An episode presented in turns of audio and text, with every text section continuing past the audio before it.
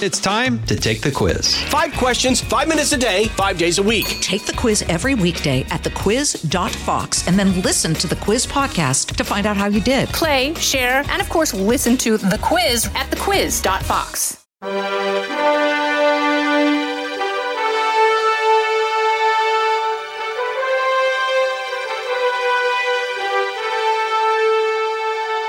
Welcome to Lighthouse Faith Podcast, where we are moving forward in truth and love. I'm Lauren Green, Chief Religion Correspondent for Fox News Channel and author of the book Lighthouse Faith. Christianity um, is the most persecuted religion worldwide.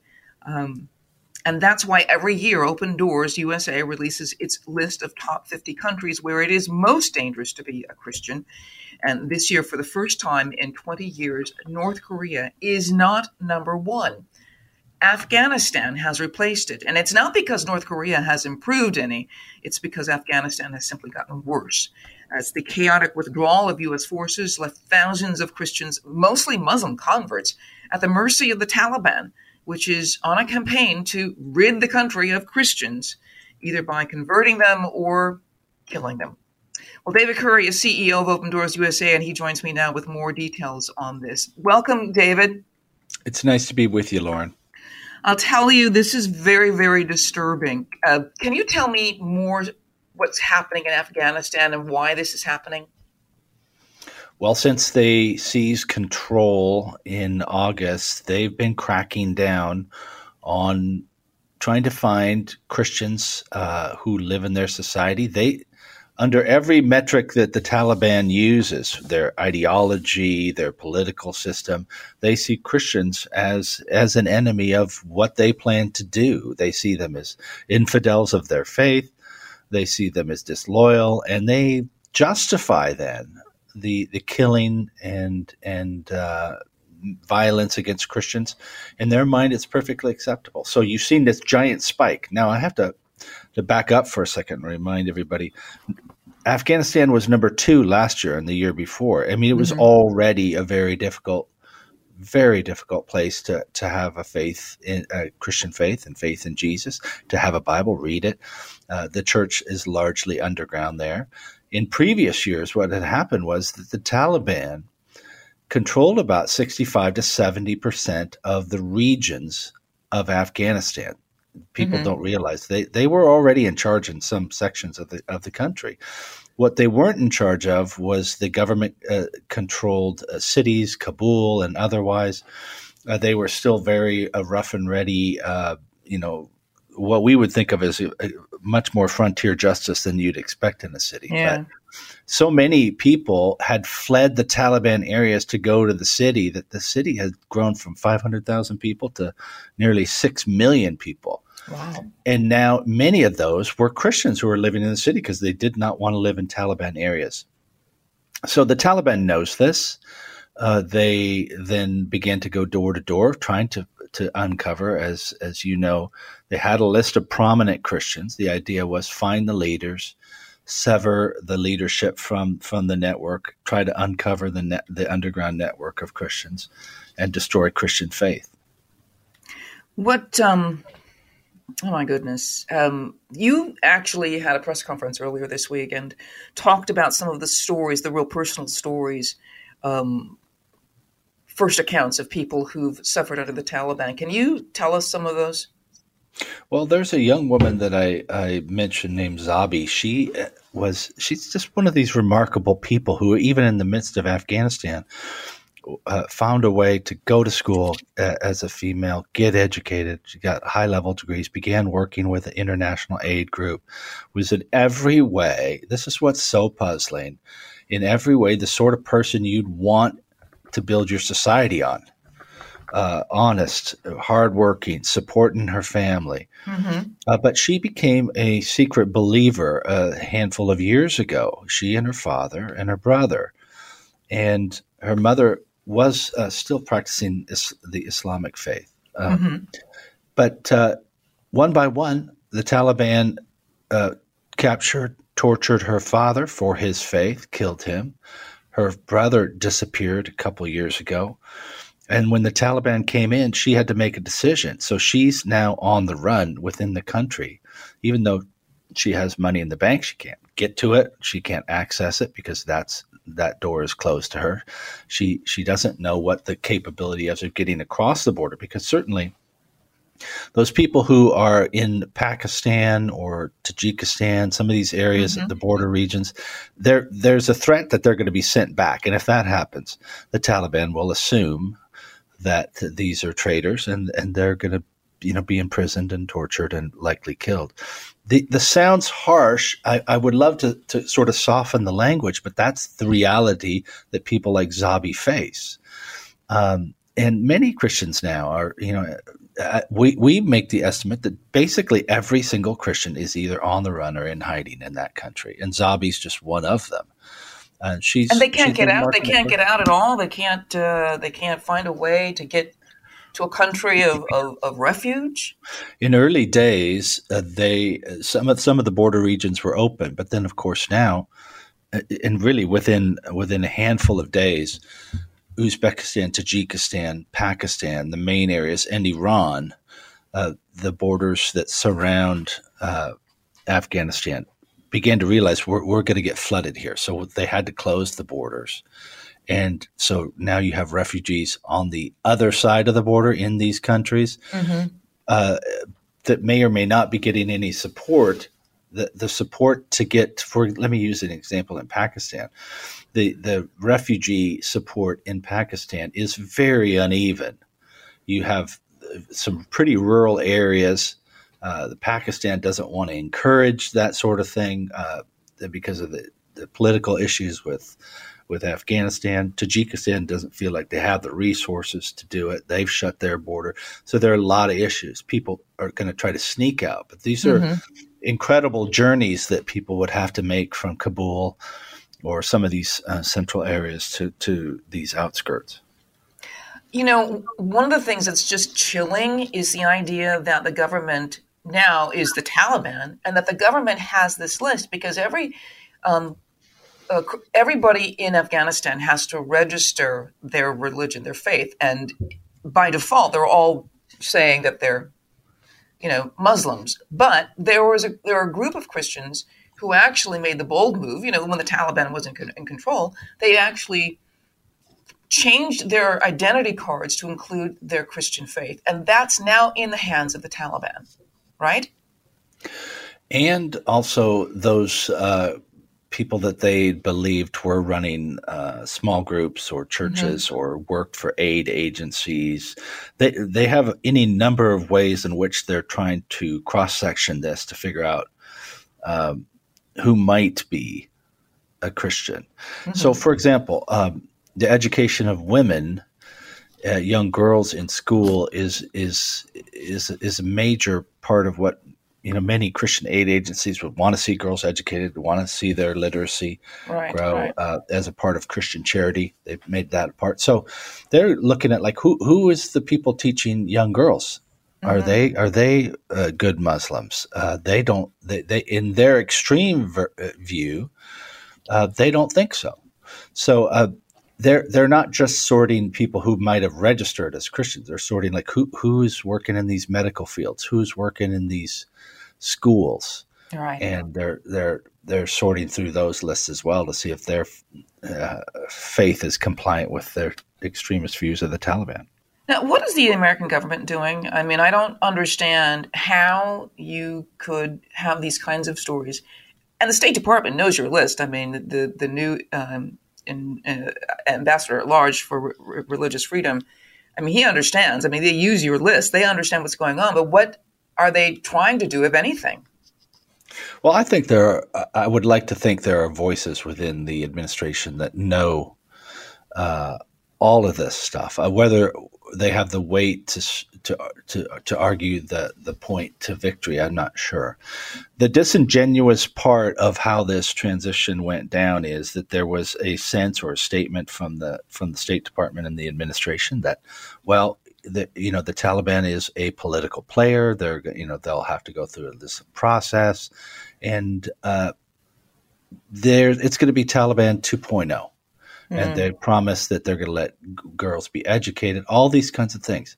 Here here's the disingenuous part. As I said previously, the Taliban was in control of 70% of the country, and they were ruling much as they had ruled 20 years previous. Mm. They're using extremist views, they're fomenting violence and training terrorists. And it's ridiculous on its face to say that all of a sudden, when we leave, they're going to become honest actors in all of this. So, from from top to bottom, the administration has, and I, I don't suppose I'm new in saying this, but they've mishandled this. Mm-hmm. Uh, and this is just another sign of how bad it's going to get. I don't think there is any, I don't know of any action, and I've talked to folks in the Senate and the administration to to really uh, make any statements uh, regarding mm-hmm. how to help Christians. I think the main thing we can do in the short term is look at these refugee issues around the fringes of Afghanistan there's hundreds uh, really sort of orphaned in the UAE. We flew them out. Uh, they're stuck there. We the, no Western country seems to be wanting to take them. Their kids have been out of school. They don't have any jobs. You know, there's right. issues to be resolved even still with the refugees that are in Pakistan, in Tajikistan, Uzbekistan, and the UAE. Uh, that I think the administration can make some real ground on as a humanitarian effort at a minimum. Well, that was one of the questions. Like, why wouldn't some of these other sort of Muslim countries step in and help? Um, I want to answer that question, but, but first, you know, there was a story, I guess, a few months ago.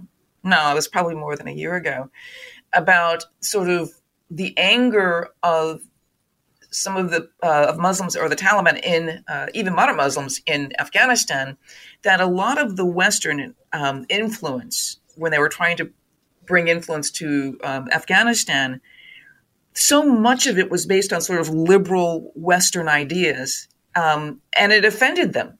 Um, you know, it just offended them because that's so much against their faith, and so and it's against a lot of Christians' faith, but faith, but because they associated Christianity with the Western world, they assumed that Christians were part of that. How much has that kind of fueled this um, campaign against Christians in Afghanistan? Well, I know what you're talking about the gender studies uh, right, issues right. that we're, we're are contentious here in the states that uh, were promoted by intellectuals into Kabul University and so forth. Uh, but my opinion on that is less educated than some other things. What I would say is that there is a strong association with uh, Amer- all Americans are Christians, uh, and therefore the what the American government does is what Christians would do because they are theistic. It's just they, they don't know anything about their government is a theistic government mm-hmm. which sees everything as as a whole piece. Uh, we puzzle over that because we look at uh, part of it is our, uh, they don't understand Christian faith. So you can go to church all day long and you may we don't assume that that somebody has a personal faith. Mm-hmm. Uh, whereas they're literally saying the Taliban literally is enforcing religious compliance. It's enough to go through the motions in their sense, by the, even at the point of a gun. Yeah. So so there's a whole bunch of misses there between theology, their experience, our experience, but they certainly do think that when we when somebody pushes forward gender studies or any other kind of an idea, they think, "Wow, these Christians are weird."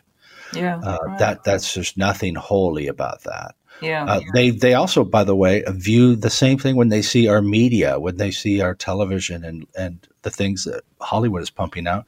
They assume that the the Christian world is decadent and and uh, and not serious about their their their holiness right. and their spiritual practice. Right. I mean, we can be really, really um, angry and, and just scratch our heads like, why is this happening? Why would why would they want to just kill Christians?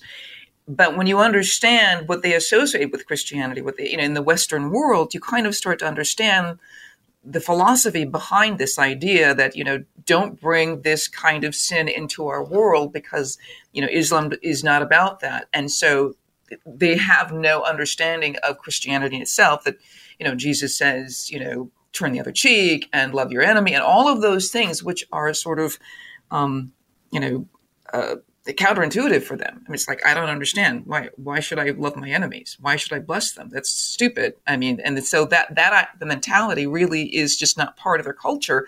But that shows you how much Christianity is a part of our culture because it, it we does, do yeah. have that sense, and yeah, that comes from does. the Christian faith. They don't, but I would go even farther. There's high rates of illiteracy in Afghanistan and in even in Egypt and some of the more modern countries. And so, therefore, some of the radicalized people are getting their information from a radical imam. They yeah. they hear it on a Friday afternoon in the mosque, and they don't. They've never read a Bible. They know nothing of the teachings of Jesus, other than the the Isa that, that they hear about in in uh, through the Quran as a prophet. So. Uh, and that's that but the, the the the entire funnel of their understanding of Christianity might be from an extremist yeah. Islamic imam. Right, and that's, that's the issue too. Is that if you read the Quran, you actually understand that that that the Quran actually reverend, uh, reveres Jesus as a great prophet, and also talks about his mother Mary as um, a great woman to um, to bow down to. I mean, they really do revere Jesus and Mary, and so if you read the Quran, you will actually know that. So you're you're right. I mean, it's obvious they're not reading the Quran for themselves. No, no. In most cases, they're not. Yeah, a lot of Christians are the same way too. They don't read the Bible course, for themselves. Yeah. Well, let's take a break right now on the Lighthouse Faith podcast. We're going to come back and talk with uh, David Curry about the other um, uh, bad characters um, that are on the Open Doors World Watch list this year. We'll be right back. Hey, folks, it's your man, Keyshawn Johnson, here to talk about Angie, formerly known as Angie's List, your go to home services. Marketplace for getting all your jobs done well. Now, you might be wondering, what exactly is Angie? Well, let me tell you, it's the nation's largest home services marketplace, connecting over 150 million homeowners with skilled professionals to tackle any project, big or small. As a homeowner myself, I always have things I want to work on for my house, whether it's general home renovations or fun projects like putting in a pool. With over 200,000 pros in their network, Angie makes it a breeze to research, compare, and hire pros, ensuring every job is done well. Whether you're fixing a leaky faucet or planning a full kitchen renovation, Angie's got your back. And get this, folks. Angie's pros aren't just any old contractors. They're your neighbors, often running small businesses right in your community. Plus, they've been rated and reviewed by others in your area. So you know you're getting quality service. So why stress over home projects when you can turn to Angie? From finding the best price to scheduling a pro at your convenience, Angie's got you covered every step of the way. So get started today at Angie.com. That's Angie.com or download the app today to get started on getting all your jobs done. That's Angie, your trusted ally in home services. And we're back with David Curry, uh, CEO of Open Doors USA, talking about the 2022 World Watch List of where it is most dangerous to be a Christian. Um, and what is it? 360 million Christians live in countries uh, that are that have some kind of religious uh, persecution or religious uh, restrictions. Is that right, David? Yeah, it's 360 million, and people puzzle over that. Like, how is that possible if I've never heard of Christian persecution before? Well, in China alone, there's 100 million people who identify as followers of Jesus. 100 million. Mm-hmm. Every one of those now is uh, under the pressure and surveillance of the government for their Christian faith through artificial intelligence and all the technology they have, all centralized. Yeah. Uh, you, you, know, so even in just in one country, you can get to 100 million Christians who face some pretty severe repercussions for their faith. So it it's 360 million. Uh, we've it, that's the highest in our our study, wow. and then you you start thinking about other places in Asia, in Africa, the issues there. So that it's it's a significant number. It's one in seven Christians worldwide right now. I would actually argue that you would increase that number because there's a level of Christian persecution in Western countries But like I've always said, it's really tailored to the culture. Like in America and in Canada and Western countries, London, all those um, West, uh, European countries, it's really a legal issue they approach they they get at Christianity through the legal system. Um, the Canada is um, making it illegal for you know you to preach a sermon um, or you know uh, the Bible verses on homosexuality. Um, a lot of that is going on in America as well. So I mean, I think it's always tailored to the culture. I mean, just in Boston, there's a in a, Supreme Court hearing a case uh, where the uh, public building wouldn't display a Christian flag, even though they displayed all these other flags. So I think, you know, couldn't you say that you could actually increase those numbers by, I don't know, at least thousands, um, because if you include Western countries? Oh, absolutely. Uh, here's here's the thing that we tried to elucidate in our data. What we're doing here is absolutely baseline numbers. So mm-hmm. when we when we say, look, we can document that 5,898 Christians were killed last year for faith related reasons, mm-hmm. it's not that only 5,800 people were killed for their faith. Right. It's just that we only can do, we, we want to be absolutely credible. So we're always going to be lower than what has happened. And you're right, the intolerance in the West is threatening. I think, you know, based on my knowledge of what's happening around the world, it's, it's shadows of what is happening uh, elsewhere. It's not nearly as intense, but it is serious. And I think we look at, for example, the, the issues around data in China, yeah. where China, when you buy a phone, you have to register your facial recognition with the government. Wow. So everybody who owns a, a Chinese person who owns a cell phone, they have your facial recognition then they're going to have fit if you check into your uh, church or mosque with that facial recognition. So they know that David and Lauren have gone to church twice this month. What's wrong with them? And they're going to deduct that from your sh- social score. All of that happens without eyes and ears on it. They've programmed it in. So, wow. and I could go on.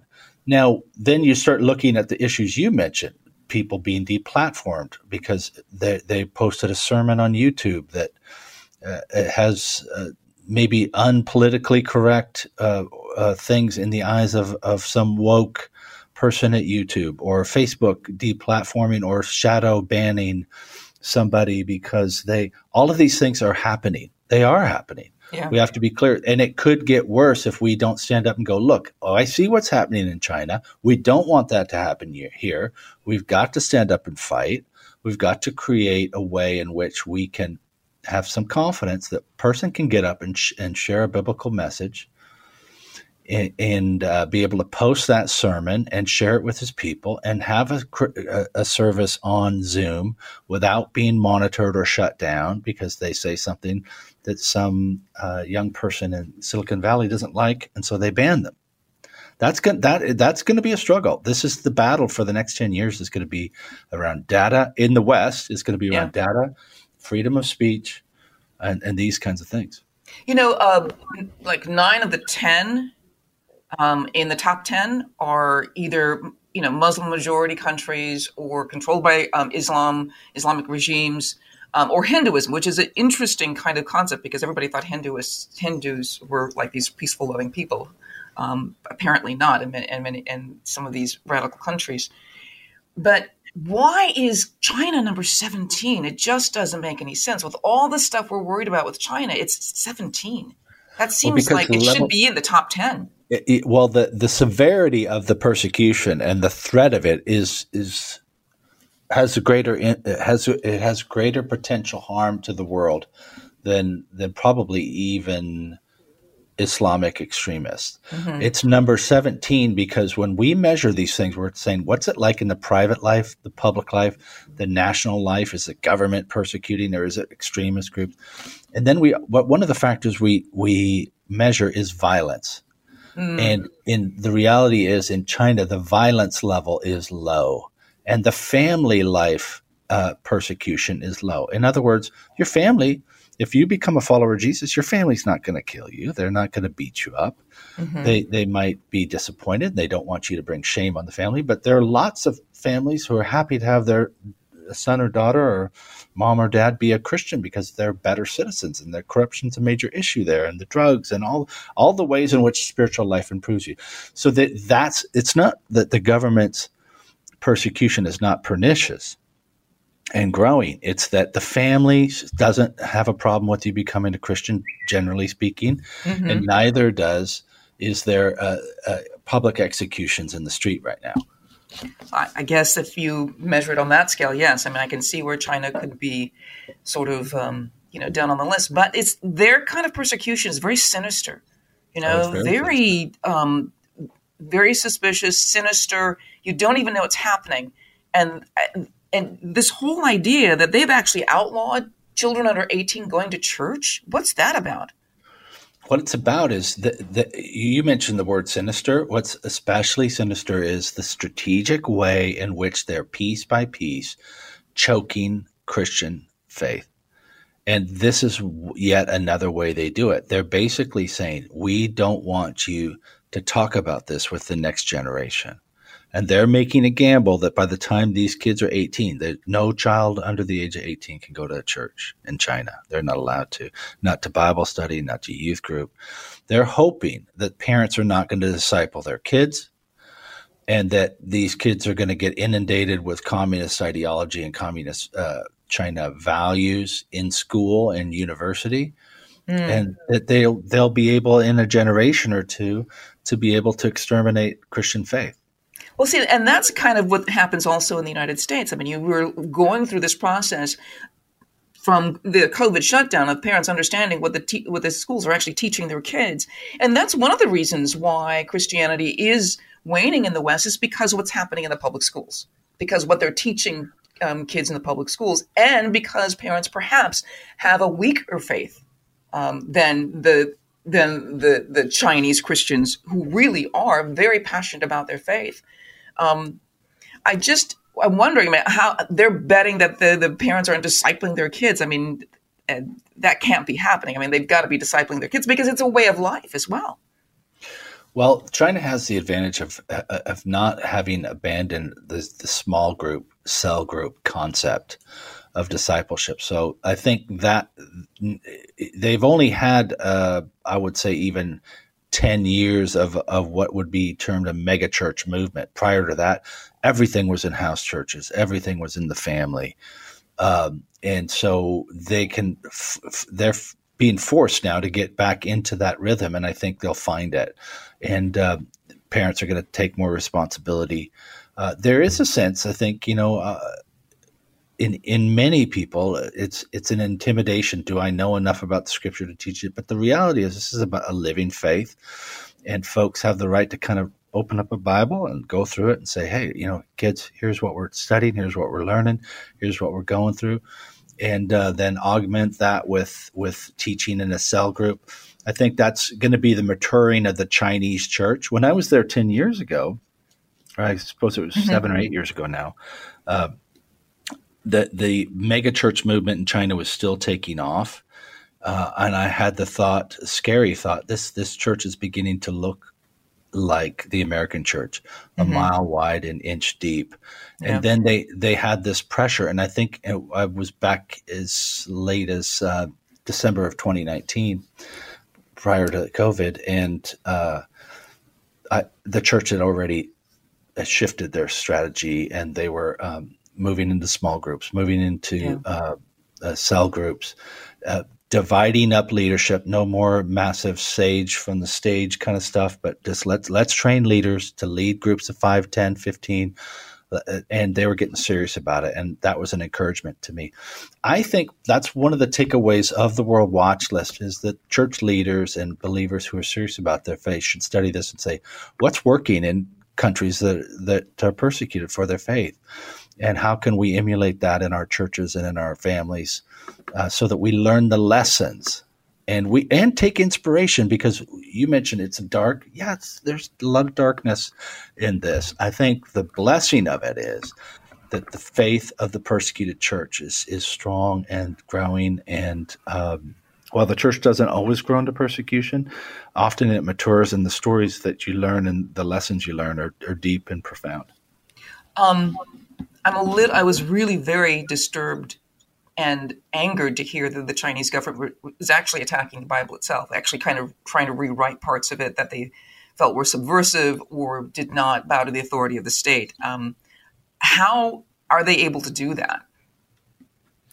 Well, they're they're cutting off distribution so that mm-hmm. n- not just it's not just anyone who can uh, print a Bible and sell a Bible. So they've made it so that only state authorized churches, the three self church kind of God country uh, sort mm-hmm. of uh, theme to the Chinese church, only the three self church was able to sell physical Bibles to to folks. Mm-hmm. So then they could then control the the physical distribution, and then now they've passed laws around online distribution. So you can't just go to their version of Amazon, Alibaba, or something, and mm-hmm. and just buy a Bible that's made by the West. So they've cut off, they've res- constrained distribution, and then they begin to say like you're not going to be able to sell just any Bible. You're going to have to sell a Bible that conforms with the the the the values of the Chinese church. So they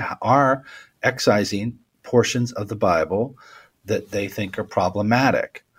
Um, mm. And then they're going to say people are free to, to go to church and you're free to read a Bible. And they will say it with a straight face, not, and most people will be uninformed about it and say not realize that they're when they go to church they're punished for going to church and they're monitored while they're going to church unless they go to a church that's already been censored where the pastor uh-huh. because the national church they have to approve their sermons in advance wow. I sat in them. They're monitored. They're watching me. They're watching the preacher.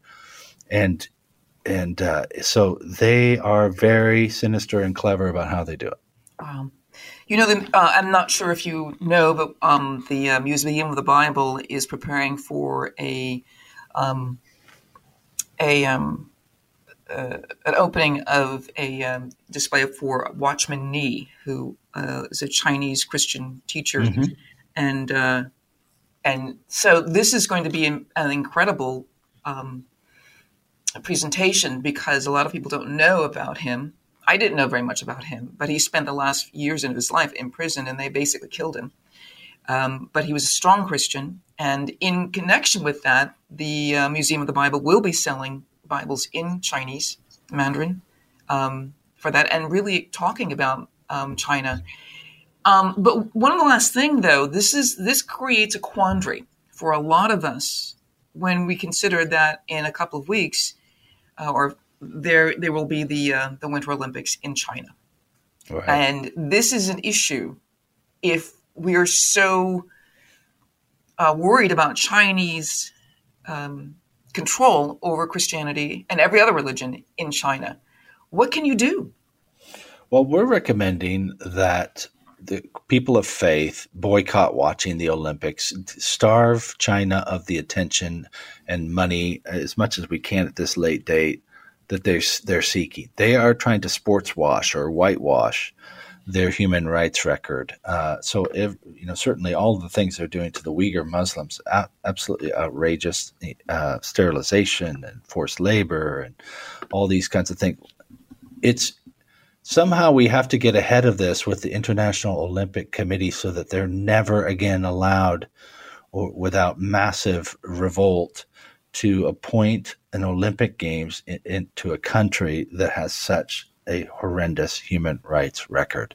It's very reminiscent of the struggle back in the 30s when Nazi Germany got it. Uh, yeah. And apparently, the Olympic Committee hasn't learned that lesson. So I'm encouraging Christians to boycott watching it, Muslims as well. Um, it's hard for me to say that because I love sports. I watch yeah. sports all the time. I love uh, the, the the heroic and courageous way in which people are are, are competing, um, and it's certainly not the athlete's fault. But the reality is, how do we address this?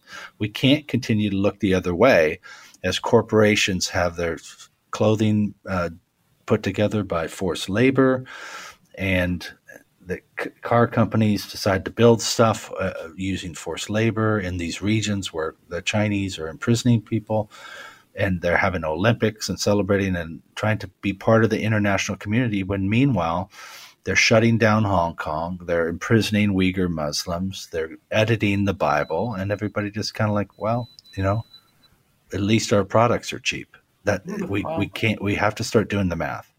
Well, I would encourage NBC, and maybe they're doing that, to do some stories on what's really happening in China and really put it in the face of the Chinese government and just say, okay, we've got the Olympics, and but this is the reality, and do it that way. And I'm wondering if they have, you know, the strength and the courage to do it.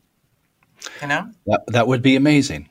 Um, my uh, I would love to see it. My guess, and you probably know more about how the, those pressures work than I do, certainly. But um, I think that the that China would certainly uh, re- respond to that in a, in a very strong and negative way, and I think maybe that's the point. They're not going to allow you to speak freely, and NBC would have to learn that lesson, and maybe that would be a good example as to what what is really happening in that country. You know, Ambassador Sam Brownback um, said something very profound because he actually uh, quoted somebody else, but he talked about how there really is kind of a proxy philosophical war going on between the United States and China. And either the world will be controlled by Chinese diplomacy or Chinese philosophy, or it'll be controlled by the US and what the US brings to the table. And this is really the the the, the you know the the challenge for all of us, and we've got to be aware of what the Chinese government's power is really actually creating. Yeah, their their network is sophisticated. They're spending money leveraging infrastructure across Africa, across Asia, in order to put governments into the same kind of quandary that NBC is in now, which is if you're gonna if you're gonna criticize us, you're gonna lose access to all of this, and uh, we can hold you hostage through our financial leverage and other things. So that is why they they're ahead of us in that sense because we we don't believe in investing anymore, as you could see by our pullout in Afghanistan and letting countries.